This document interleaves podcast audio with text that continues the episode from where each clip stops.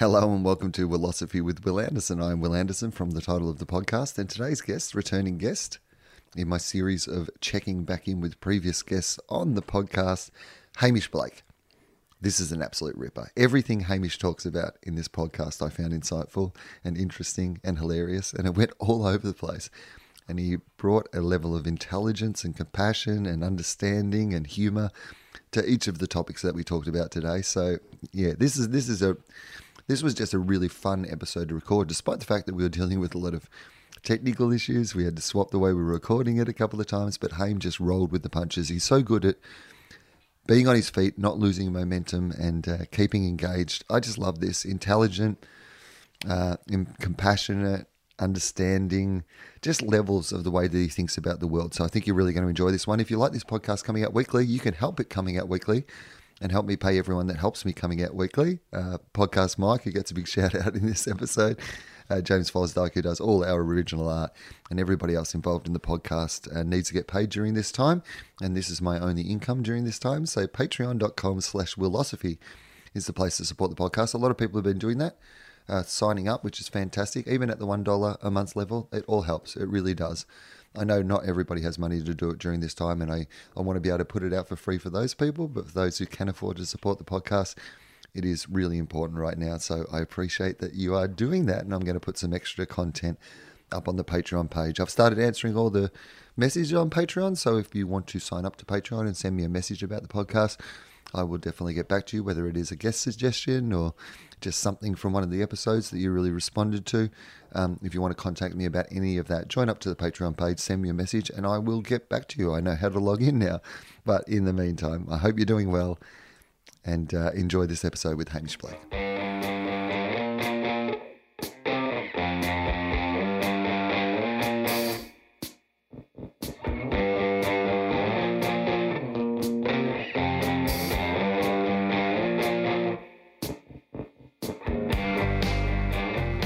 Hello and welcome to Willosophy with Will Anderson. I'm Will Anderson. From the title of the podcast, this is how the podcast starts. Well, actually, I'll, I'll explain what I'm doing first.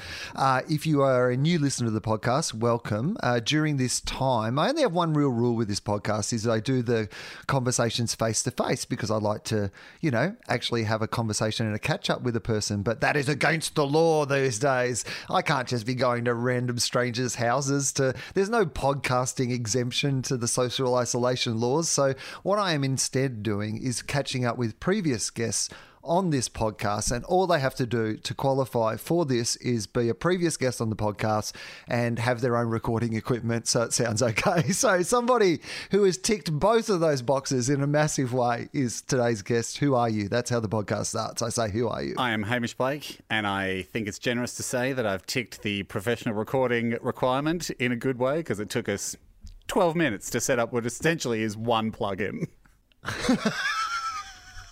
um, you've worked in media for a very long time. You've worked in radio yep. for a very long time. But it often occurs to me, very much like a stand-up comedian and their microphone and microphone stand, if something goes wrong with either of those pieces of equipment on stage, I am lost. Despite the fact that for thirty years I've been standing in front of them, I have no idea how they actually work. Totally at sea. Like, you know, the the pilot does not have to know how to put the joystick together. And I'm aware that we're uh, aligning ourselves with the skill level that you would need to be a pilot, when we both work in industries that just literally have a microphone and power, and that's it. Like, as long as you've got a mic and a plug and a power, you should be fine. But yes, you saw me panicking, running in out of the... My, I'm in my bedroom here at the moment because, like, I've retreated...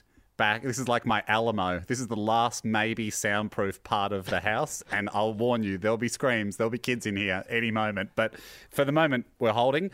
But I had to run in and out doing something that we see in radio a lot, which is uh, quote unquote to go and get engineering. And engineering are magical people that work at radio stations who can fix technical problems, and we're the guys that just sit in the studio twiddling our thumbs, and usually it's like one button, but it can it can burn a good hour. Now, there is this thing in radio that is famous amongst radio people but pretty much unknown to the rest of society, called the I S D N line, right? Which is a line that you can get from another place, well, allegedly. The theory of this line is that you can get a line from another place and it can sound like you're in the exact same studio. Yes. But it is a magical, it's a magical piece of equipment. for some reason, it never works the same way two times in a row. Totally, totally. I mean, I don't know. If, I mean, funny we're talking about this at the moment because I feel like Zoom is slowing you down here. And it literally, as you said, I S D N, it, it got like some weird squelch and scrambling, which is kind of what happens all the time for I S D Ns. Yeah, million dollar, multi-million dollar radio stations, they sit there. Anytime anyone's meant to be connected, like between Sydney and Melbourne or something, it's like a good ten minutes of people yelling at each other. I think it's at your end. It's always at the other person's end. Uh, so tell me this, Hamish Blake. Uh, you mentioned the idea of um, children being able to burst in at any moment. Um, how has quarantine time been for you as a parent, first and foremost? Yeah.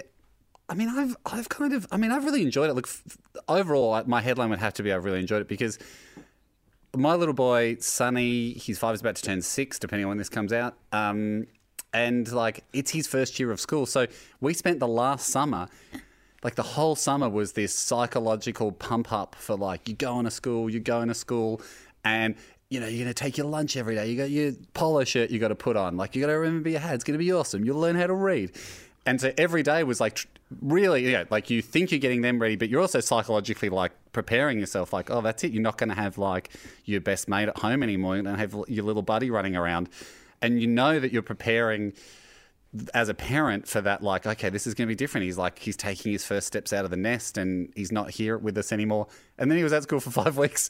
And now literally this week, I think is the week where he's been out of school for longer than he's been in school for his whole career. So...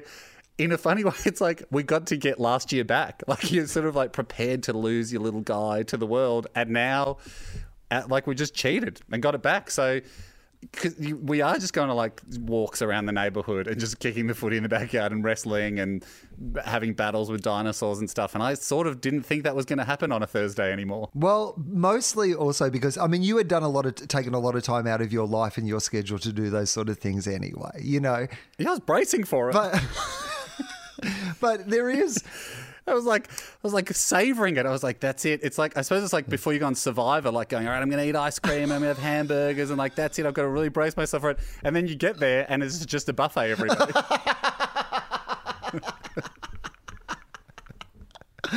And not even able to kind of leave the house. So for a kid, this is your ideal scenario, right?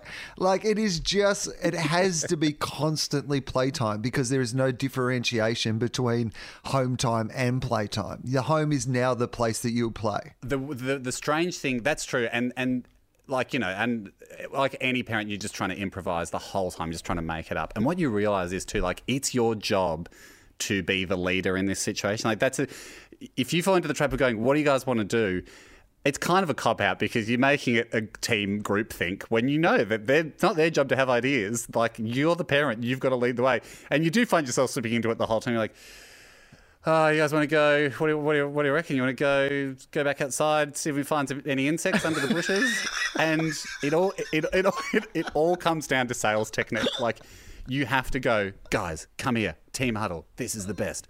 I heard that there's a bug outside, but we've got to find it. It's under the bushes somewhere. You got to you got to keep the, the you got to keep the hype up because otherwise they'll smell that this is very boring. So your whole game is like selling kind of real. It, it, you basically become like a travel agent for a really shit tour of a country no one wants to visit, but you're there like pitching it in to try and get your commission. Be like, guys, you're going to love this. Oh, man, you know, visit the visit the box factories of the Delaware region. Like, you are going to love it. It's so interesting. How do they make it? Where's the folds go? You're going to love it. So that's sort of, that's become my whole life, just really trying to overhype boring activity. Well, here's the thing. We've had pre- p- plenty of, you know, experience in the professional media where occasionally we have to overhype something that is completely boring. So yeah, that's exactly it. Our whole lives become a live read. Yeah. Where we're basically, we're basically talking about the most incredible car run out you've ever heard. Get on down this weekend where there's going to be, there'll be stale muffins. There's going to be a football identity from nineteen ninety-eight. You're not going to believe it. You're going to get it yourself a basically new car for twenty-two thousand nine hundred ninety dollars. Drive away. Guys, I know you want to hear more about the cricket, but first a word from Bugs. Bugs hide under things in the garden, and I think it's really important. um, in when in your real life world, when you are being pitched ideas, because what you've basically got to there is that there can be a difference between the quality of the idea and the quality of the pitch of the idea. Do you ever, like, how how is it when you guys are pitching each other, you know, things that you might do? Because I imagine in the process that, you know, particularly when you're working with Andy and the amount of times that you did things that were like, you know, either you're playing like a prank on each other or you're challenging each other. So you have to constantly come up with these ideas and these concepts. And so there'll be pitches, right? Not every idea is going to be a great idea. So how do you differentiate the quality of the pitch from the quality of the idea? That's a really good question. And I reckon um, there's def- definitely timing. We learn over the course of things, and you know this from radio too, timing is a huge one because you, you know, like let's say putting together a radio show. If the show is pretty much full for the day, and and everybody works differently in radio, and the way we would work is we'd have like literally like twelve spots to fill per show, and and there'd be a whiteboard with twelve boxes on it, and we would have like one sentence in those boxes because we like to leave, you know, obviously like ninety-nine percent of it to happen on air. But if we were like whatever it may be, like, you know, from the podcast recently, hey, I found a store called Wayne's World in Queensland that's, you know, got nothing to do with the movie, I'll, we'll talk about that there, then it would just be like one word, Wayne's World or whatever. So once the show is full up, though, you realise if sometimes you have other ideas that you're excited to talk about um, because, you know, you might have thought of something the night before and you want to share it with the team. But if you throw it up and the show's full and then it just goes, okay, well, maybe we'll do that tomorrow, you know that when you get to tomorrow, it's got a stink on it and no one wants to do yesterday's idea tomorrow. The, the amount of times that, like, something we'd, we'd call it the bench, like you just have a little list of ideas under the show, you would never come in and put something from the bench on. So it was like there, could, there was often like the best ideas maybe we ever had would just sit on the bench for months, and the longer you're on the bench, the less chance of a game you were going to get. So you'd learn to just like you'd be sitting in a, you'd be looking at a, a notebook full of like twelve ideas, going, I'm just you just got to feel out the three that are going to work here. And then oftentimes with Ando, like it would be, you know, you'd know that. that you had a germ of an idea, but but it needed something from the other side of the fence to to flesh it out. Like I know I needed Andy to hear it to then have the next, like have the magic other part of the key turned on the idea. So sometimes it would be me and Andy talking together before we were like, we'd had it figured out to pitch it to the team. Because you don't get a chance to pitch again. Like you do, even though we're all best mates and everyone wants the show to work, whether it's T V or radio, there is... it still counts. What people hear first still counts. So you've got to do it at the right time. Like I'm even now going through that with Lego. Like, you know, it's it's myself and like there's the executive producer of the show and a, and a few people that produce the show who think of the challenges, right? And so certainly for season two, I really enjoyed being more involved in like thinking of what we could do on the show, like challenge-wise for the episodes. And... you know, you get to the end of a season of Lego Masters and you sort of go, well, I don't, ha- we're completely out of ideas. Definitely all the best ones ended up on screen. I'm so glad tons of the ideas we had didn't end up on screen because in hindsight they were stinkers.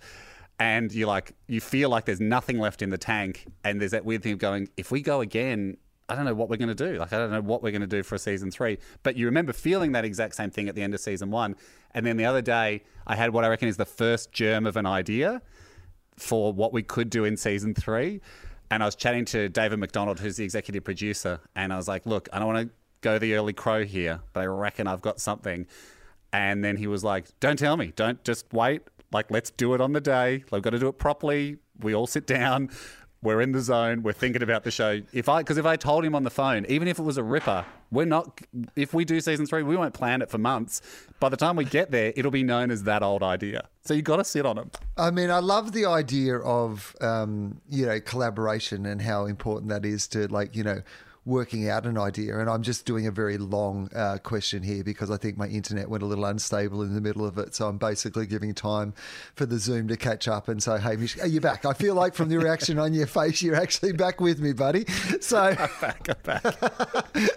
um, so uh, have you thought about collaborating with Andy on your know, kid raising ideas? I mean, could you give him a text message and say, look, I'm working on something. All I've got so far is bugs and backyard. Do you have anything you can add to this idea?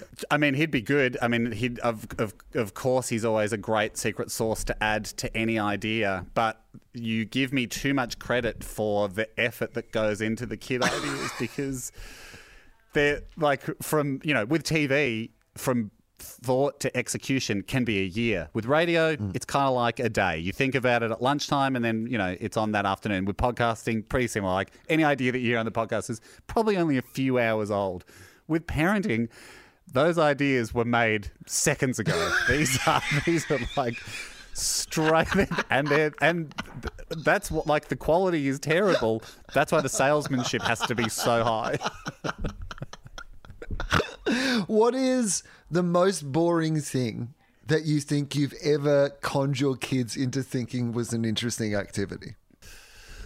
Great question. I mean, you're always you're always selling it to yourself as like, this is good life experience or this is good hands-on.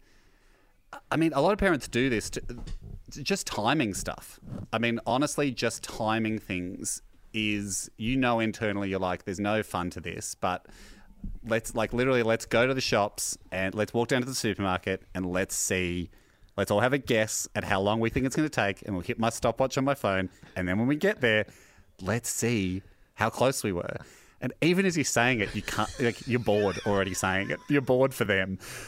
But you can't be. You can't let them smell it. You can't let them smell how boring this is. You have to keep it, you have to keep it exciting. So there's some real, yeah, there's some bad, there's some bad stuff that, that, that you, that you do. And that's what I'm remembering, like just on the boredom thing. And, you know, again, may I add to the chorus of people doing shout outs to teachers and how incredible teachers are of all levels. But the thing I forgot doing home learning, like doing this, like learning from home um, experience, the thing I forgot, right, about school is it's repetitive and it's, dare I say, I mean, it's essential, but it's boring. It's right. so boring. Like we, we've we've grown up now, Will, as adults, and we've treated ourselves to a, a life devoid of that repetition and boredom. Like we don't have jobs where you have to do necessary yet boring tasks for the majority of the day. So then when you're like sitting down doing this learning from home stuff and it and they have to trace the letter W and it's taken like twenty seconds to do the first one and you're looking at the whole page of W's and you just think, oh, fucking hell, this sucks for you. This is so bad. This, I'm so sorry you have to sit through this. And I'm battling with the boredom. Like I'm really battling with... And then you'd finish that day and you've got to do it again the next day. It's crazy. I could never go back to school. Uh, ha- have you had to explain anything to them about, I mean, that they're pretty young. So is there, what explanation of what's going on in the world and what understanding of that do they have, if if at all? I mean, Rudy, my little girl's two, life has not changed yeah. for her really at all. Like we just hang out, we... we dress up in a lot of stuff every day and we have a lot of tickle fights and then it's bedtime and that's kind of her life anyway. So, but for Sonny, of course, like, you know, when you've got a five-year-old, I don't know if this is responsible of us or not, but it's become a thing where Zoe and I, you know, we explain, you know, there's a thing going on and and there's there's a virus and, and, and it's germs and and, it, and the germs are little and that's why we wash our hands in the same way we always wash our hands, and but we've got to be really careful about it now. And, and so he totally understands that. I mean, because kids, they got... they got much less projection than we do as adults, and they got much less extrapolation than we do. Like we we are, we look at this as a disaster, and we understand the implications, and everyone's thinking about like you know the social implications and the mental health repercussions and the economic things. And but for kids, they don't have that worry, and they don't need to have that worry. Like it's just a, it's a lifestyle disruption for them. And the thing, sorry, I was going to say, I don't know if it's responsible that we do this or not, but every time we mention, you know, we can't go to someone's house or like we can't go to the beach or whatever, I, I, I notice it's just become a thing when we say about it. We always go, because of the virus, and we do like wiggly hands and we sort of give it like this, this like villainous personality. We're like, you know, hey, Sonny, well, when, you know, when the virus is over, but it's become like a thing, and now he's he's doing it as well.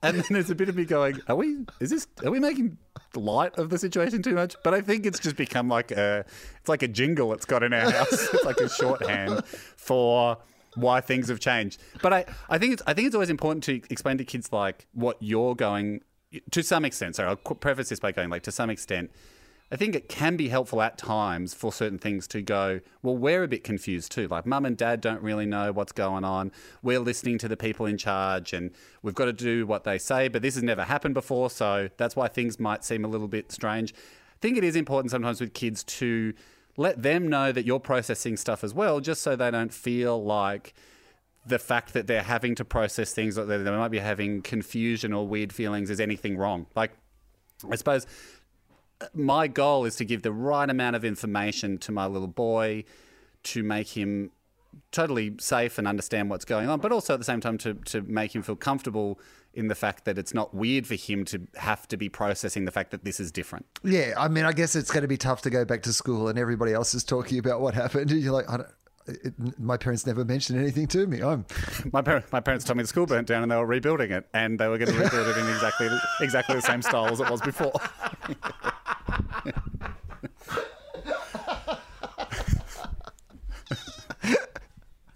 I mean, it's as an easy and simple an explanation as what is the biggest lie that you think that you, like at some stage you're going to have to stop telling your kids, right? Because the big ones, and again, I, I don't mean to spoil any, you know, you know, we all know the, the big ones, the Christmas one and the Easter one and those sort of, you know, widely, widely accepted. Yeah. These can... are the areas where it, where it's fine to lie to children. We we can talk about that further on this podcast. I don't think there's too many kids that are like sneakily stealing their parents' iPhones at night to listen to Willosophy under the covers. I mean, if they are, and they're still in that like pre-enlightened uh, stage for Easter and Christmas, good on them. Um, you guys, you deserve to know the truth because you're obviously a pretty enterprising young kid.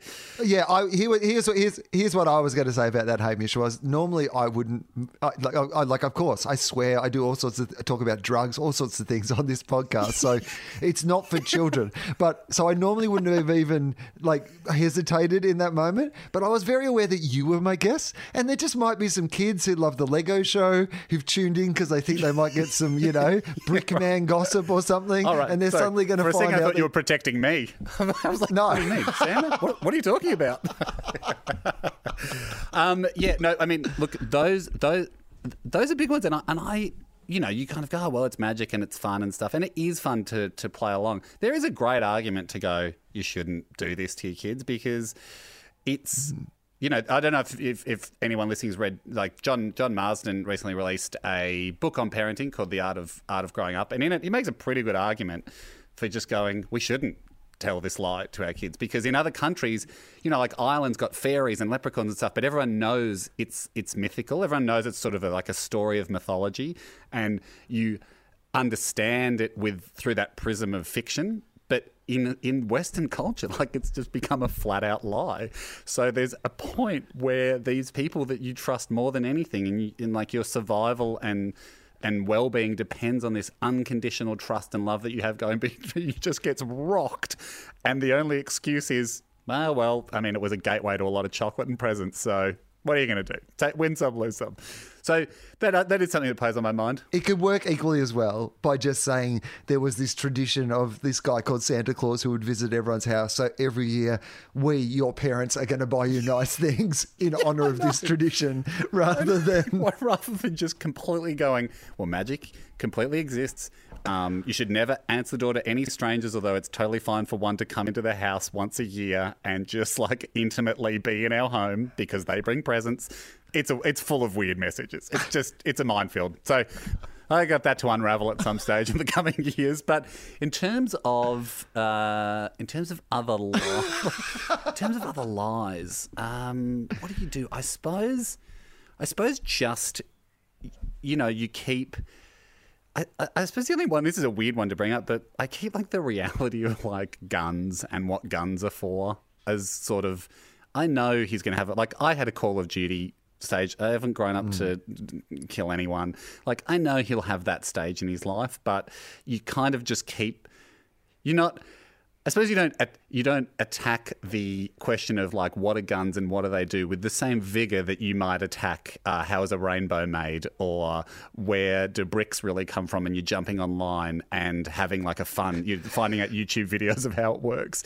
So like anything kind of like violence related, I know it's the real world and eventually he'll get there, but that's those are the smokes and mirrors that you're constantly, constantly dangling in front of him. Yeah, that's where you want people to find out about guns, when they eventually have to find out about guns. Yeah. It's fine. There are guns everywhere in popular culture. They will find out about guns. They don't need to be the first kid in class who knows about guns. That's going to mean that you're going to have to visit the school for an official meeting. Totally. For their science, for his like year one science fair, I don't need him to be able to strip an A K and tell you if it's Chinese made or Russian made. Guys, it was the most amazing show and tell this morning. Like, this kid came in, completely stripped and reassembled an A K forty-seven. Yeah, he's good too. He's good. He uh, he knew to get the firing pin the right way. So his kid knows what he's doing. Yeah. Um, are your kids into Lego? This is, must be a question you get asked all the time. Are your kids into Lego? They are. They are. Um, Sonny is just kind of like legitimately. Rudy is because she is just ferociously competitive with him and is just into, like, literally just into anything he's into. If had it occurred to her to, like, steal his hair because he's got some of his own hair, she would try and steal his hair. So there's a bit of that going on. But, like, he's... He, he he's into it, and and I I'm like, I don't want this to become like it. It's it's just like so ubiquitous in our house. Like, I'm just like pumping him full of Lego because I have, I steal a lot from the show. Like I I think it's that thing of like when I first started working on Lego, because I was a kid that loved Lego, but you know you're obviously like saving up all year or begging your parents for like one little set. Suddenly, when I realised, oh my God, I'm on a show that we've got all this Lego. And I'm the host and I can abuse this power, like completely abuse this. It's unfair. No one else can steal from the show. But I reckon if I stole, uh, then everyone would just, it would be just be like a charming, rascally thing for the host to be doing. So I'm just like, within reason, I'm stealing a lot of Lego. They'd be wrapped. They, they, they convince themselves. They convince themselves it was a good thing. Yeah. They'd be like, so, look how into the show he is. It's so glad he's like he's got it at home. You'll talk about it more. This will be great for the promo. We've totally. got an authentic host. They would put it in their budget at the start of the season, the amount they're going to lose on you stealing Lego. Totally. It's budgeted Di- for. Different if it was Andrew O'Keefe taking money from the suitcases on Deal or No Deal. Probably different thing. Like, hey, Keefy, you didn't take the one hundred thousand dollars case, did you, mate? Ah, oh, you know me. I'm such a fan. I'm a huge fan of money. I'm, you know, I see it on set all day and I thought I'd take some home for the family.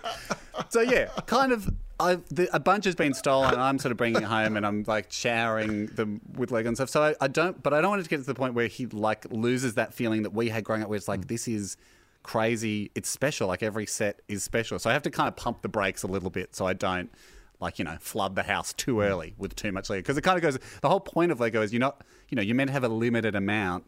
That's what sparks the imagination. You're not meant to have three million bits as a kid where literally anything is possible. Hey, guys, I'm just going to interrupt because the Zoom call is about to expire. Oh, do we have to call back? So I'm going to drop out of the call and then it shouldn't, it shouldn't drop out. But it's sounding really good, guys. Well done. Oh.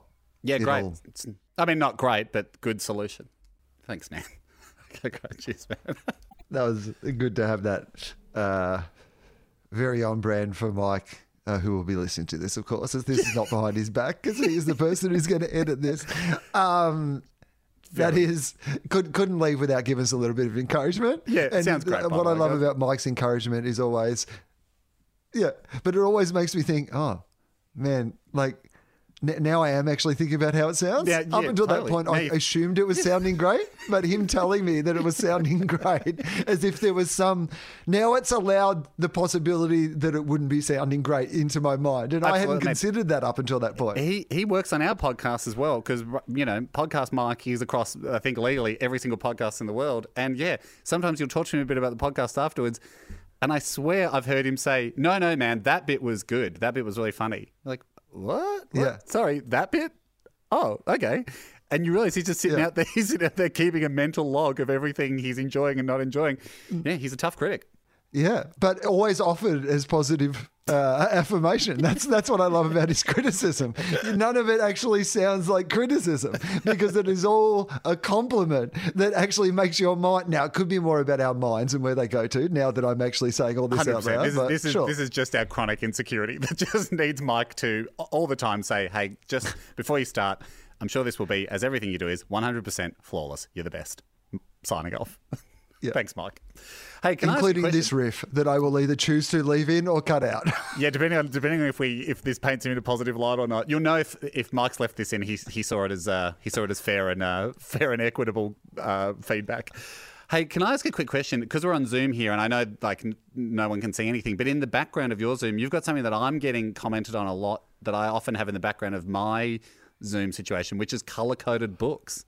Um, do you have a lot of people commenting on your color-coded stack of books? Yeah, so there's a stack of books in the corner, and it's not actually just a stack of books because it would look – it's stacked pretty much to the roof, and that would be – it is impossibly tall. Yeah, I think that you would be looking at that, and you know, with your and think Will Anderson should be on the next season of uh, Lego Masters, and the idea is we're going to build things out of books. If he has the possibility that if, no, and, and we've we're re re removing the clutch power of Lego to stick the pieces together because this guy can balance. This guy should be on Balance Masters. So it, it no, it's a it's a book stand that just makes it look like all the books are on top of each other. So, but they are color coded, and I have another one over the other corner of my room. The oh. No, you can only see the back of it, but it was also differently color coded. So yeah.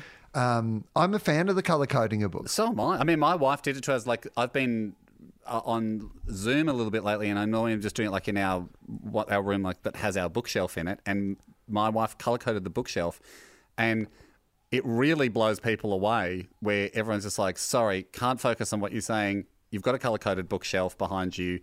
That looks incredible. But people. It's funny because it carries with this, it carries with it this like aura that you're like that it's hyper organized, but it's actually a lot easier. You only need like four colors instead of like twenty-six letters of the alphabet. So when Zoe did it, I was like, "That looks incredible, honey." She's like, "It took me like five minutes." Well, firstly, alphabetically, that's a fucking nightmare. Like, no, am I, no. am I? Are we doing it alphabetically by author? Are we doing it alphabetically by title? Because mm. if I've got the same author but different titles and they're far away, the, I, the only other option other always, than color code. I, I always do it alphabetically by the way I felt about the book. So like awesome is obviously at the, at the start. If, if something's a bit zany, it obviously goes towards the end. And this one, uh, the Encyclopedia of Xylophones is obviously... Yeah, but that was interesting um, for I. So it's a confusing, it's a confusing system. And it was an amazing book about xylophones. So the thing is, you just never really know where it is. um, no, what I was going to say is that um, I, I used to have like, you know, fiction or non-fiction or like sports or, you know, those, like put them into that more that sort of category. But I realised yeah. that that's... the time you spend then deciding if this is a sports, is this a comedy or is this an autobiography or is this a like... Oh, mate, you're totally preaching to the converted. The reason books are organised at the library is because strangers come into the library. People that didn't put the books away are the ones borrowing the book. On your own bookshelf, like, you're the person that put them in your bookshelf. You know where they are. I also, I mean... I'm also one of those people that buys like eight books at a time in this like fit of just deciding that you're now going to be a person that reads a book a week and has just tons and tons of books sitting on the bedside table. So the idea that I've got, that I'll be revisiting books, so I need to categorize them in a way that makes it convenient for me to revisit them in the future and saves time is ludicrous because I don't think I'll ever get through my book stack. No, these are all the books that a person other than me is going to read because...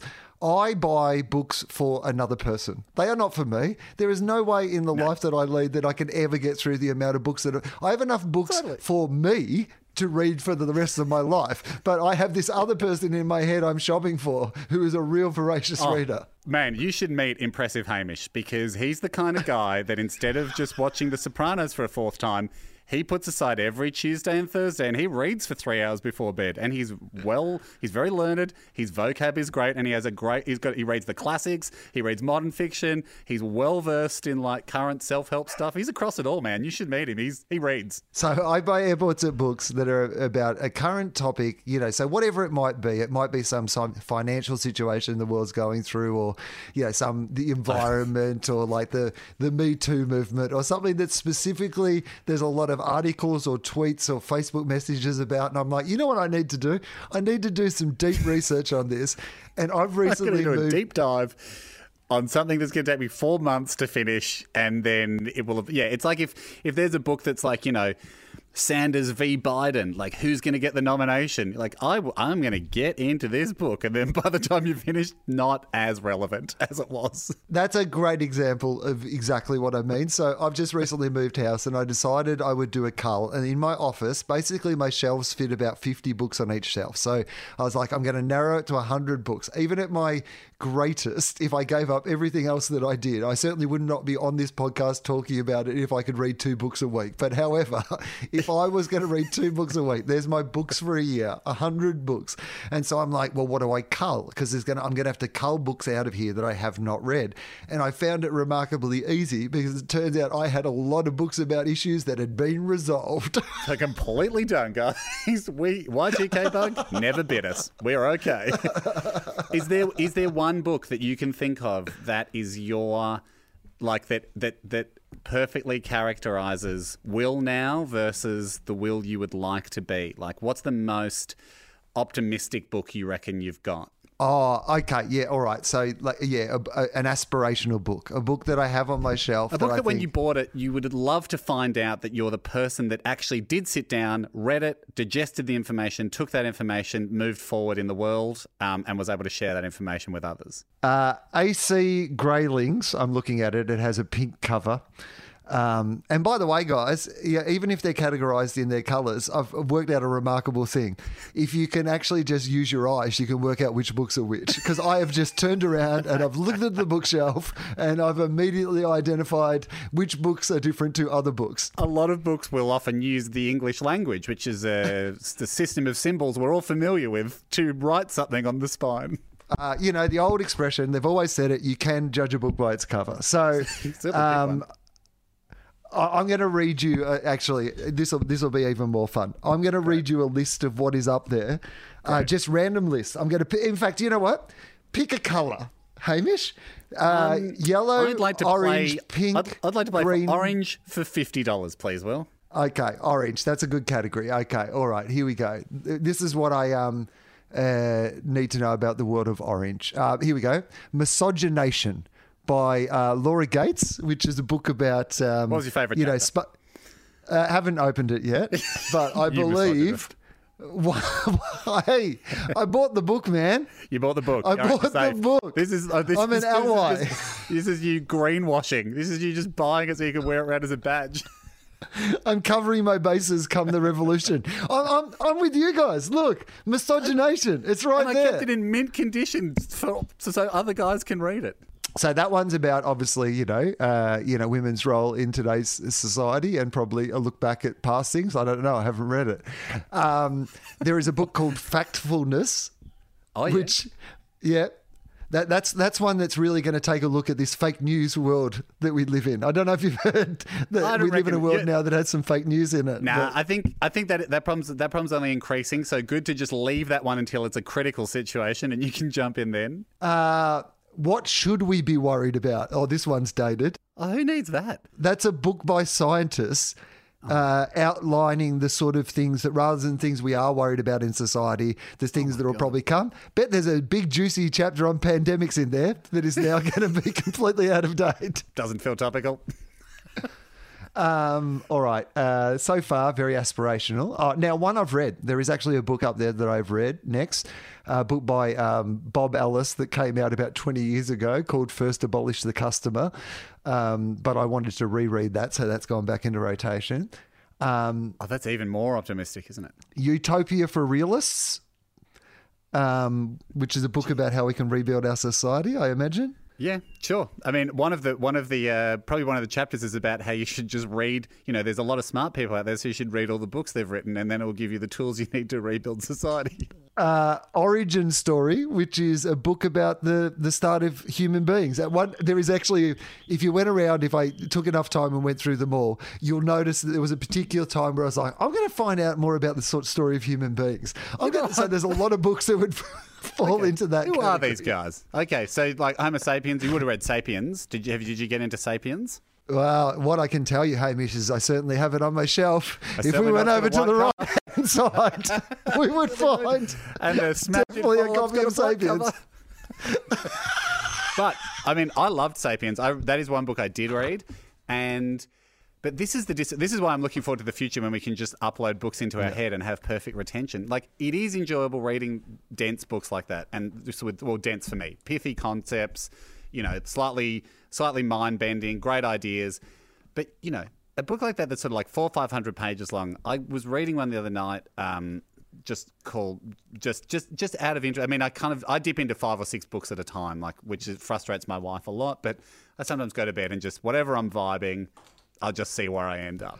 So I'm I'm I'm reading this book, and then I can I ask, sorry, just on the, just on it offending your wife. Yeah. Does it offend your wife because that's not how she reads books, or does it offend your wife as an author? I because is right. there a part of her that is just yeah. like, as an author, I don't like the idea that other people are doing this with my books? one hundred percent. I mean, it'd be like you as a stand-up going where someone's like, yeah, man, I um, I came to your gig. I mean, I sort of was walking in and out, bits and pieces. I uh, left halfway through, went and got a burger, came back in. Uh, sort of heard heard heard the heard the setup near the end. Then I kind of wandered out again because I was watching an E S P N documentary on my phone.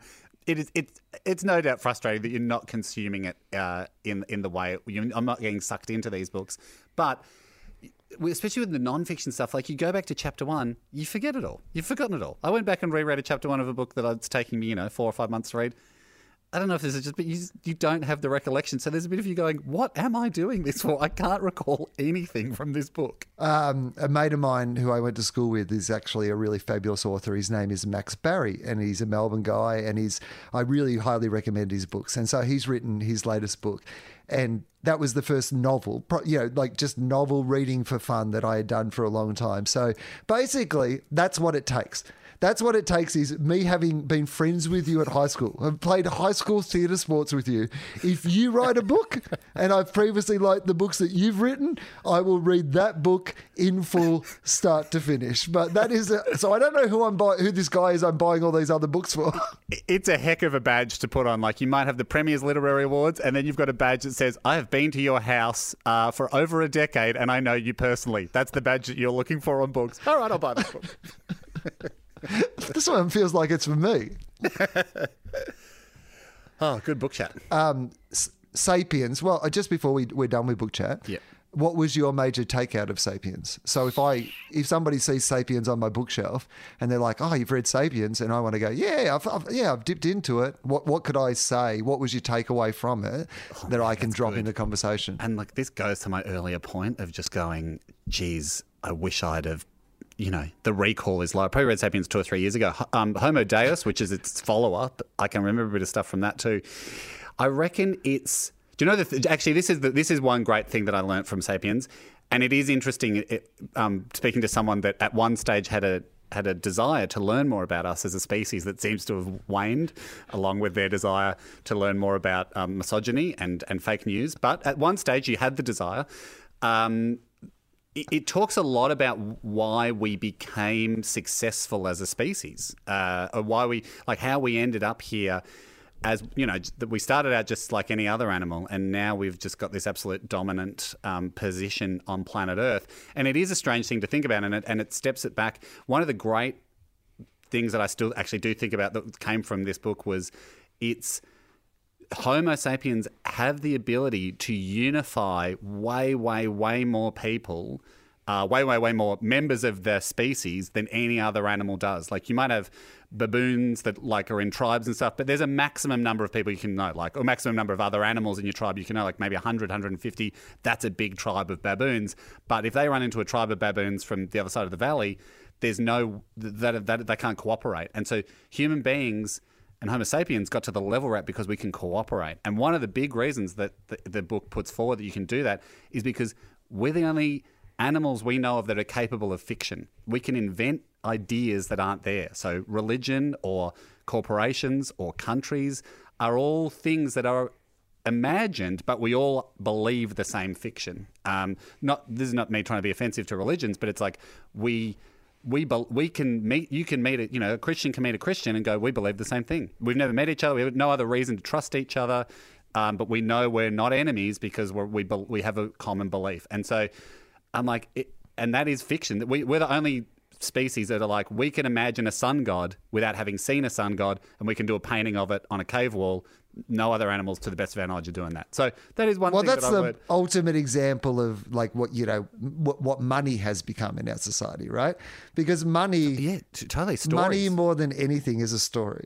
It is a story that is like, you, you can have one hundred dollars in your pocket and the, they can change the idea of what your money's worth in America, and then suddenly you can't buy as much stuff in America, right? It is just, the, but the actual, exactly. what you have, it it's all just the story of money that we've all decided we believe this story it's, and we buy into this story of money.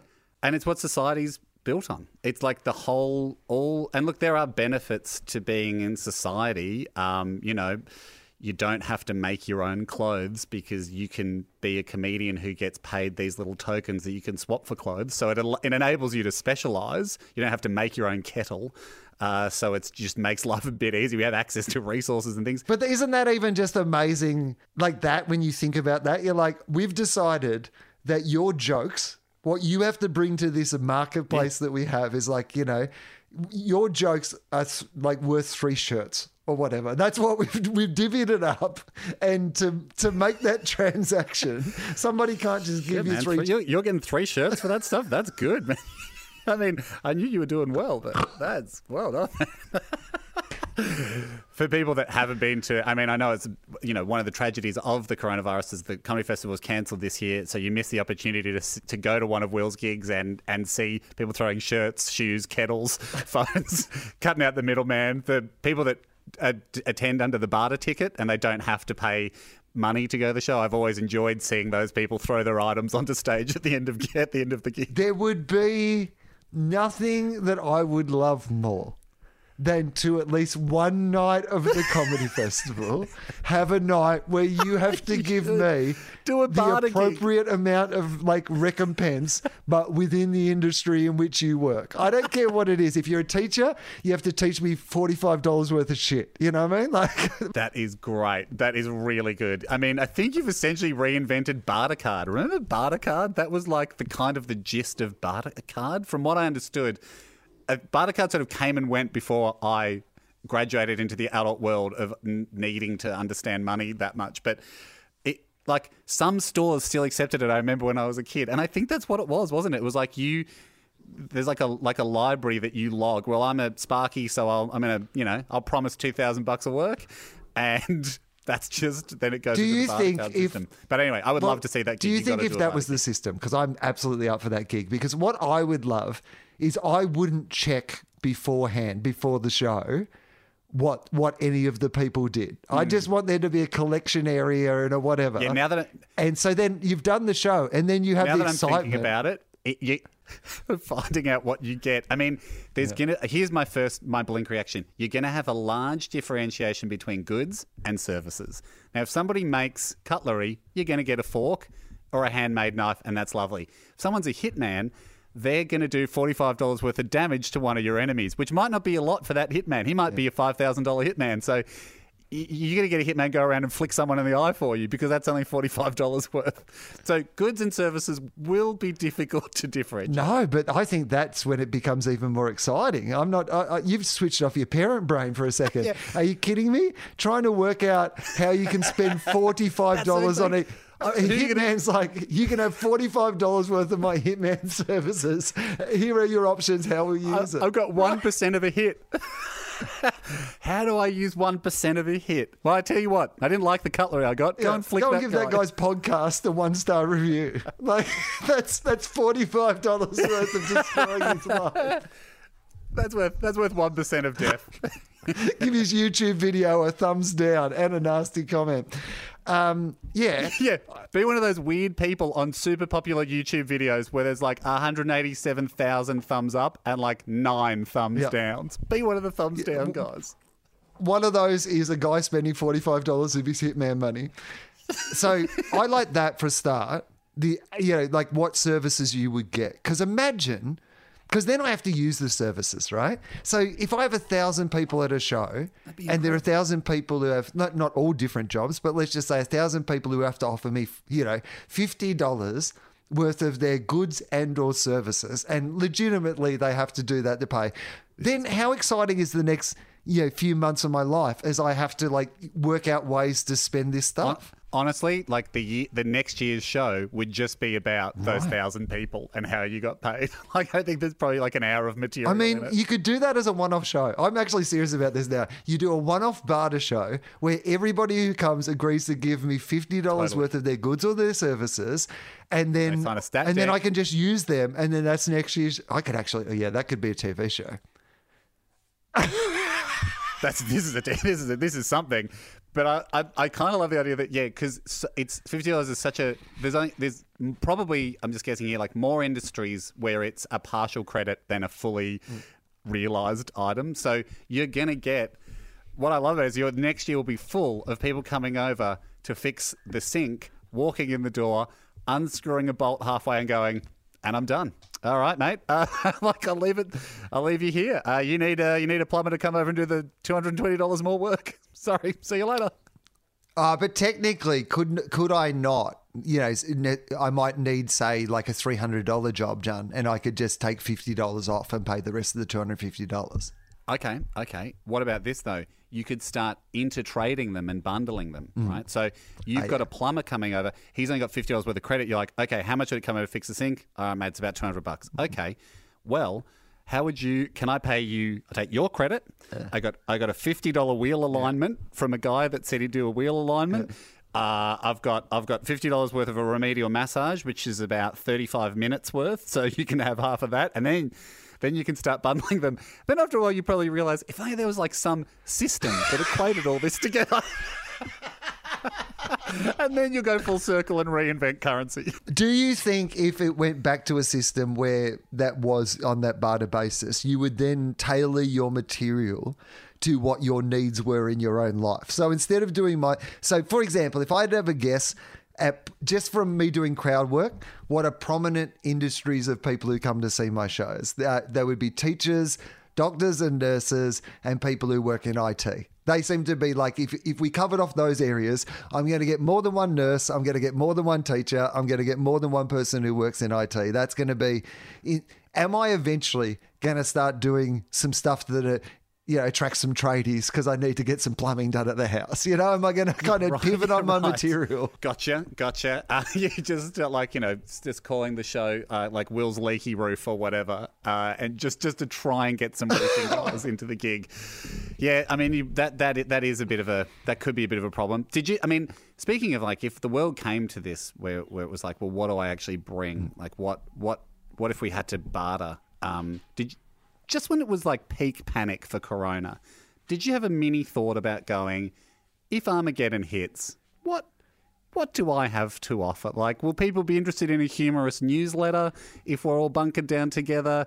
I, I, I can't do dentistry. I can't make clothes. I'm not a blacksmith. I won't be able to, you know, I don't have a stockpile of anything useful.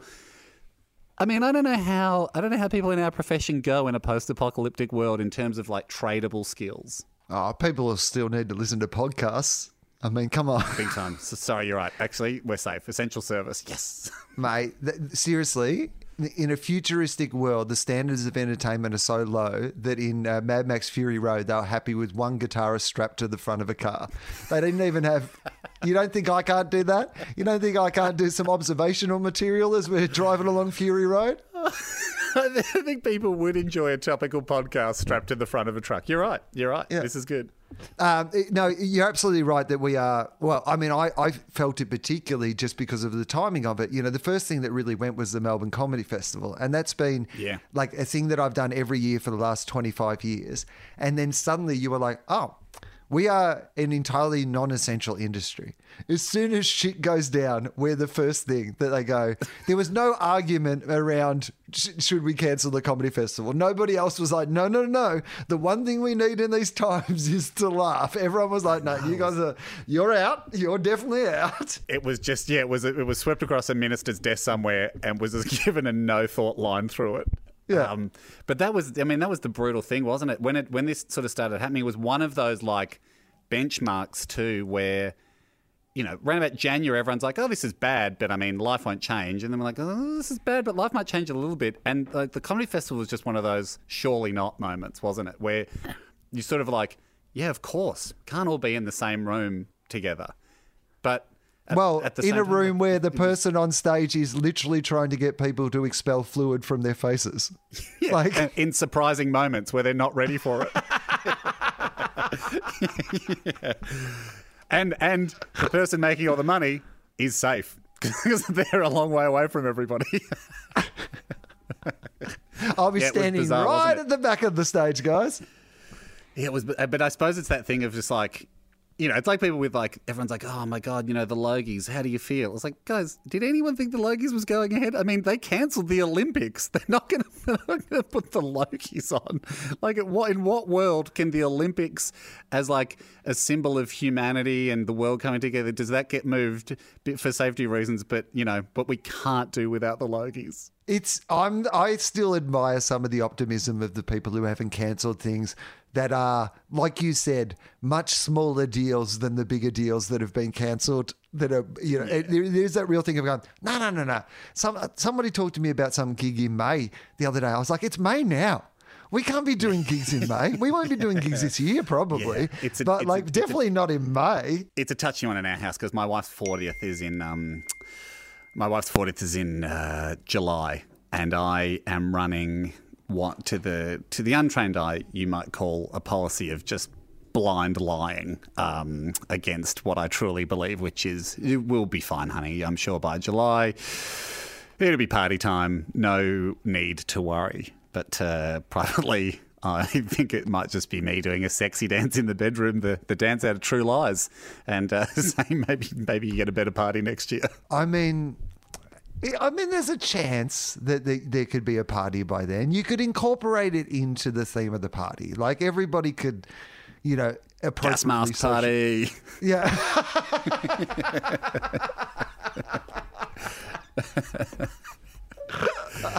All right, guys, grab a mask, decorate it up. Uh, kind of like a masquerade party, slightly more post-apocalyptic tones. Uh, have a great night. It's all in the pitch, mate. It's all in the pitch. It's all in the pitch. If you just committed to the pitch. I think that's a great idea. I'm going to take her looking for bugs under a bush for her fortieth.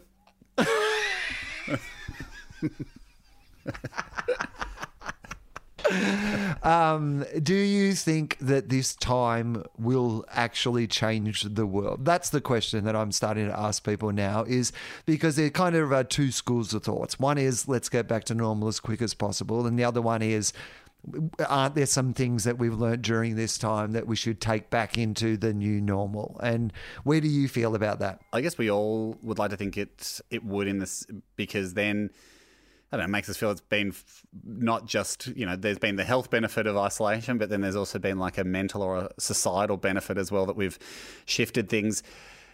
I'd love to. Th- I'd like to think that we come out of it going, this is great. We've learnt. We've learnt. You know, about some efficiencies, and we've we've introspected a lot more, and we've learnt to prioritise maybe what was and wasn't important, and we're more grateful for stuff, and that would all be great things.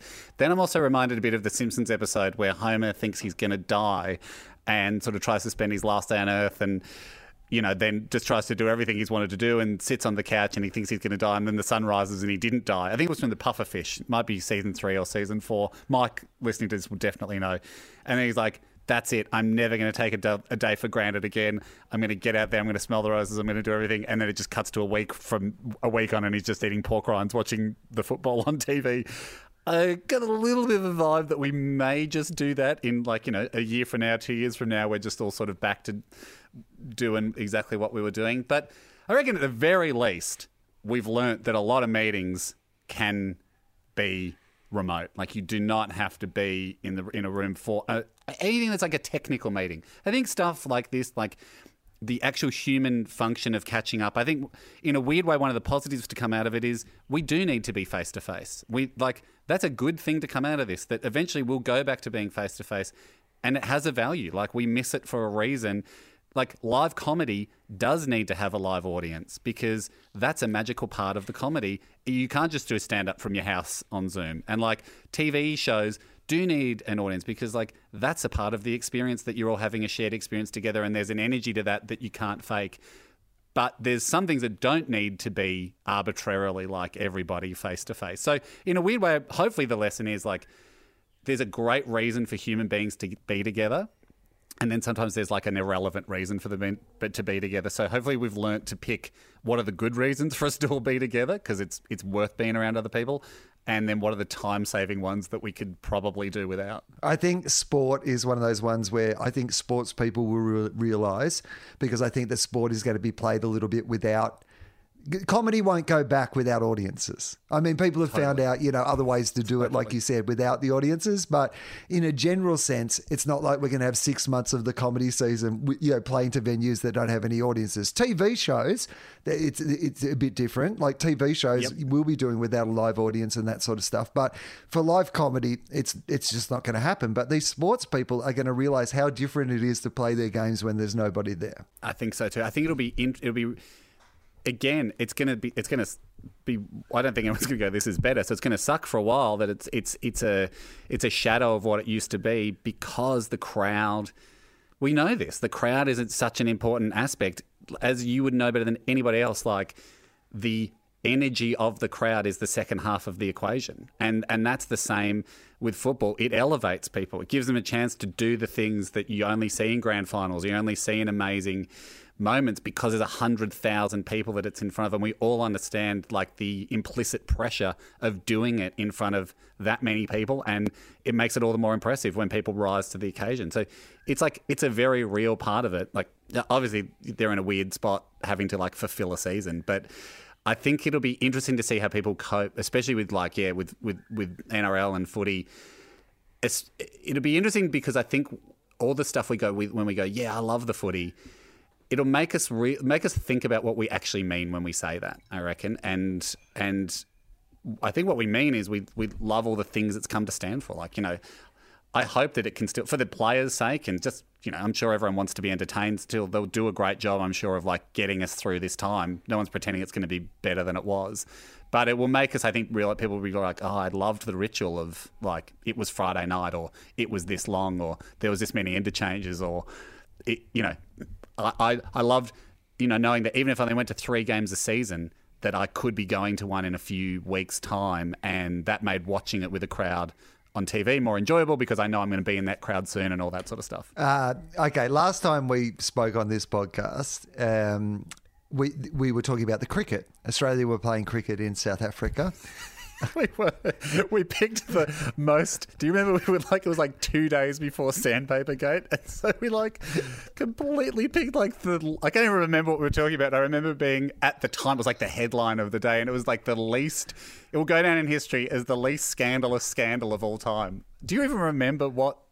Like, it was, I like can't some, remember. Was I bowling remember us, too many bounces or something. I remember us speaking so passionately about it, oh, and oh, like really kind of happened. making some, you know, some real predictions about what had happened. You know, somebody on September the tenth going, I reckon we're going to have a really exactly. lovely week of weather. Yeah. I think that's what this week's going like to be about. It was like the the day before Watergate, going, man, that Nixon, you know, we see, I can't believe he's got an unpaid parking fine. Like, this is big. This will be the generation-defining scandal of the president.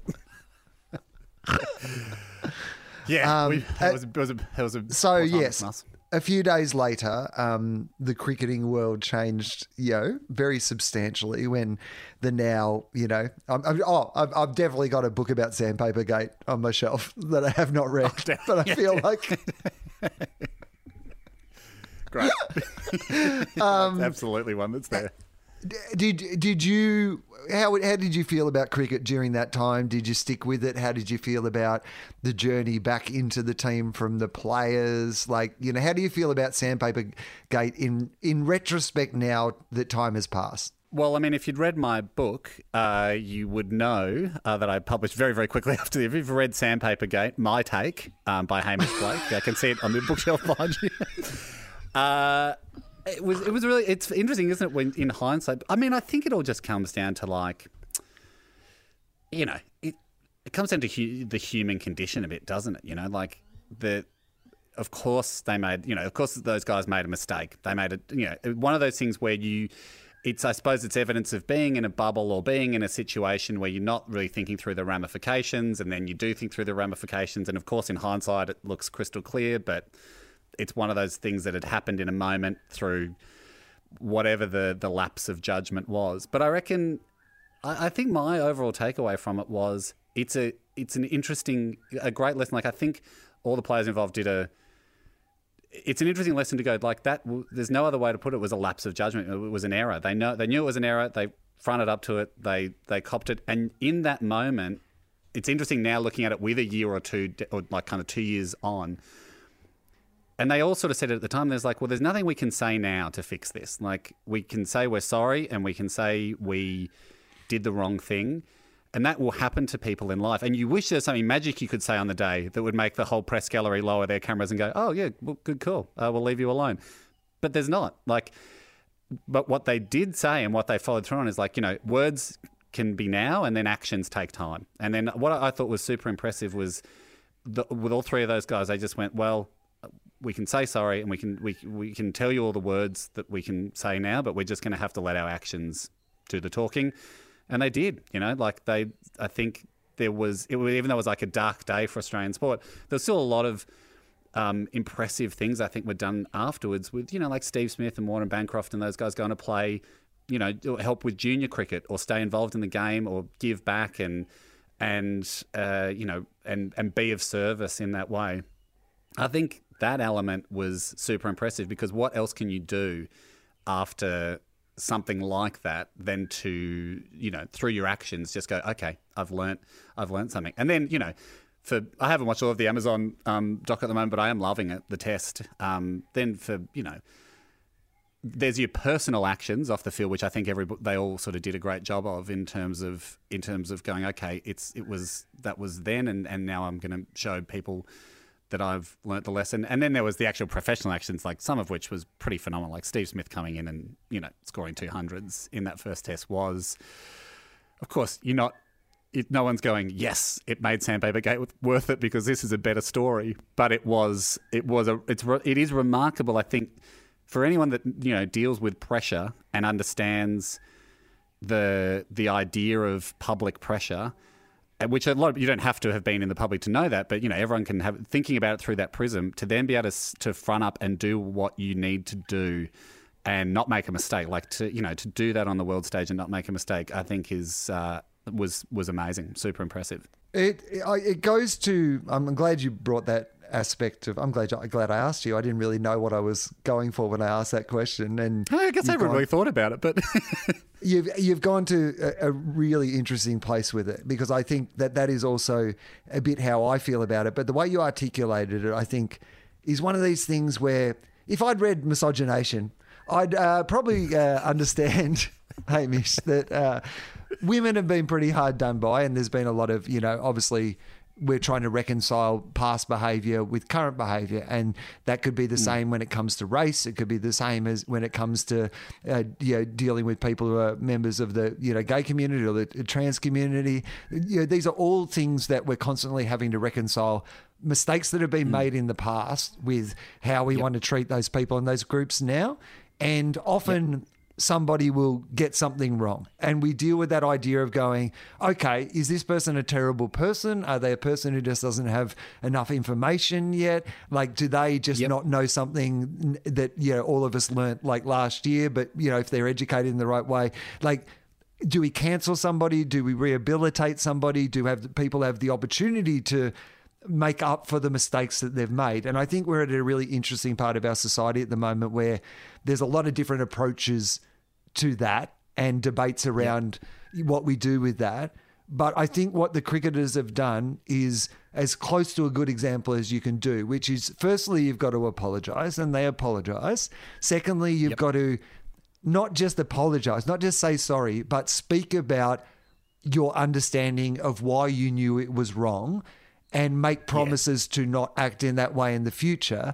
And then most importantly, you've got to pay your punishment. You've got to do the time, not try to get it reduced, not try to find some sneaky way to get around the rules. Pay your punishment and do it. And then you've just got to prove with your actions that you are a changed person. And that, to me, if if we could get into that being celebrated as a th- the thing that is part of our cycle, then it gives people a way out of fucking shit up. Well, I, I, I agree. And I think, I mean, doesn't that have to be the system? Because it, because if you're somebody that is calling to light uh, something that's that's that's happened that's that's that's wrong, or that's an injustice. Uh, uh, you know, and no one's, you know, Sandpaper Gate, it wasn't right. You're not allowed to ball tamper. Like, there's no defense for it. There's no two sides to it.